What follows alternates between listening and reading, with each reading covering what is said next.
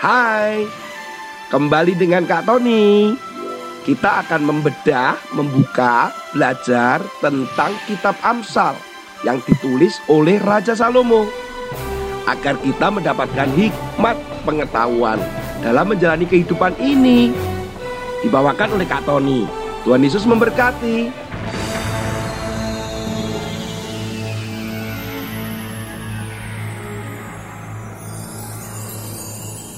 Hai hai hai. Anak-anak Kak Tony punya sebuah cerita tentang Sebuah pesawat yang tidak melanjutkan perjalanannya kembali ke bandara. Apa yang menjadi penyebabnya nih? Ada sebuah pesawat yang terbang dari Sudan Dari bandara Khartoum. Dan di tengah perjalanan setelah tinggal landas, ternyata terjadi sesuatu di ruang kokpit. Ruang kokpit adalah ruang tempat pilot dan co-pilot berada di situ untuk mengendalikan pesawat. Apa yang terjadi di dalam kokpit? Ternyata ada serangan dari seekor kucing. Waduh, kucing, kucing. Ternyata ada kucing yang tiba-tiba melompat di dalam kokpit dan berusaha ditangkap, ternyata kucing itu berlarian. Maka terjadilah kehebohan di dalam pesawat atau terutama di ruang kokpit. Kemudian sang pilot memutuskan untuk mengembalikan atau berbalik menuju ke bandara Khartoum, Sudan. Pesawat ini sebenarnya menuju perjalanannya menuju ke Qatar dan akhirnya harus kembali dulu tidak meneruskan perjalanan untuk mencari kucing. Anak-anak perjalanan itu ternyata bisa terhambat ya.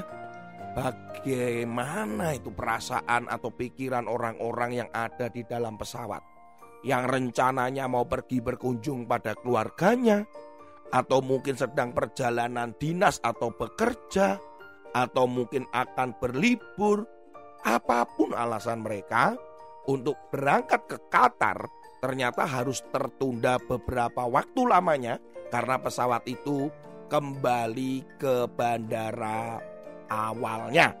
Artinya perjalanan mereka pasti terhambat.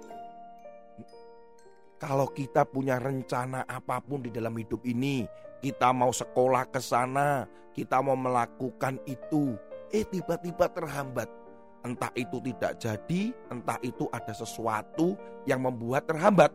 Jangan-jangan itu terjadi karena kita terhambat kucing. Eh, bukan, bisa saja apa saja kan? Nah, firman Tuhan di dalam Amsal pasal 4 ayat yang ke-11 sampai 12. Aku mengajarkan jalan hikmat kepadamu. Aku memimpin engkau di jalan yang lurus Bila engkau berjalan, langkahmu tidak akan terhambat. Bila engkau berlari, engkau tidak akan tersandung. Ternyata di dalam sepanjang kehidupan manusia itu bisa saja jalannya tidak lurus anak-anak. Bisa belok-belok. Atau kemudian bisa terjatuh karena tersandung loh. Dan ketika lari apalagi, wah yang namanya tersandung sendiri itu adalah tidak sengaja. Nah, sebuah pengalaman yang Kak Tony alami cukup memalukan sebenarnya ya. Yaitu Kak Tony dulu adalah seorang pelari. Karena Kak Tony juga seorang uh, atlet, jadi Kak Tony juga suka berlari anak-anak. Dan saat itu terpilih untuk mewakili berlari 100 meter. Nah, saat latihan anak-anak, ketika didampingi oleh beberapa pelatih untuk latihan berlari di lapangan sepak bola. Kemudian sang pelatih berkata, e, Tony tolong kacamatanya dilepas. Ya memang Kak Tony kan menggunakan kacamata anak-anak. Saya tanya kenapa? Ya karena supaya kacamatanya nggak jatuh kalau terjadi apa-apa. Saya pikir ya betul juga. Akhirnya kacamatanya saya letakkan, saya titipkan ke teman saya, kemudian mulai berlatih dan saat itu latihan dengan sprint. Nah, sprint ini latih dengan uh, lari kencang. Kemudian Kak Tony kemudian lari kencang sekencang-kencangnya. Beberapa teman di samping dan kanan kiri itu ternyata tidak melanjutkan larinya. Wah Kak Tony berkata, wah nggak apa-apa pokoknya lari terus. Nah ternyata Kak Tony baru menyadari dalam uh, kurang lebih 3 meter begitu. Kak Tony tiba-tiba samar-samar di depan Kak Tony terlihat sebuah tali yang sangat besar melintang. Dan Kak Tony tidak bisa menghentikan larinya Kak Tony dalam waktu yang singkat. Dan terpaksa apa yang terjadi? Ya, Kak Tony jatuh. Ya, Kak Tony jatuh, terkena tali dan Kak Tony salto. Boom, jatuh. Itu yang namanya tersandung tali anak-anak. Kak Tony nggak pernah minta Kak Tony dengan sengaja tali itu menghambat Kak Tony. Kak Tony juga nggak pernah mencoba untuk ayo saya akan menabrak tali itu supaya saya jatuh. Nggak ada.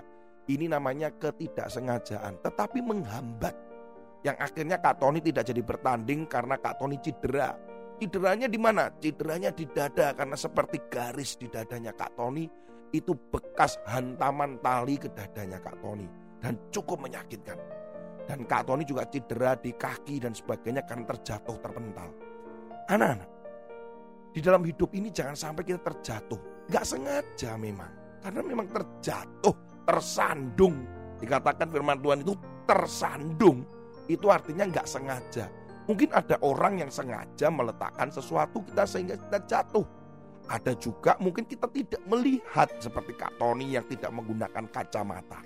Anak-anak, bagaimana supaya kita tidak tersandung itu dan jalan kita bisa lancar di dalam menjalani kehidupan ini dalam sekolah, di dalam kita berkeluarga nanti ketika kalian sudah besar, ketika kalian bekerja, ketika kalian melayani Tuhan, bagaimana supaya tidak tersandung atau jatuh begitu?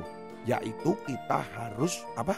Harus mengutamakan firman itu karena firman yang dikatakan itu dia memimpin kalian artinya yang akan menuntun pada jalan yang lurus termasuk untuk kita waspada kanan dan kiri di bawah apa yang sedang terjadi dan apa yang harus kita hindari, apa yang harus kita lakukan, itu berada di dalam firman Tuhan.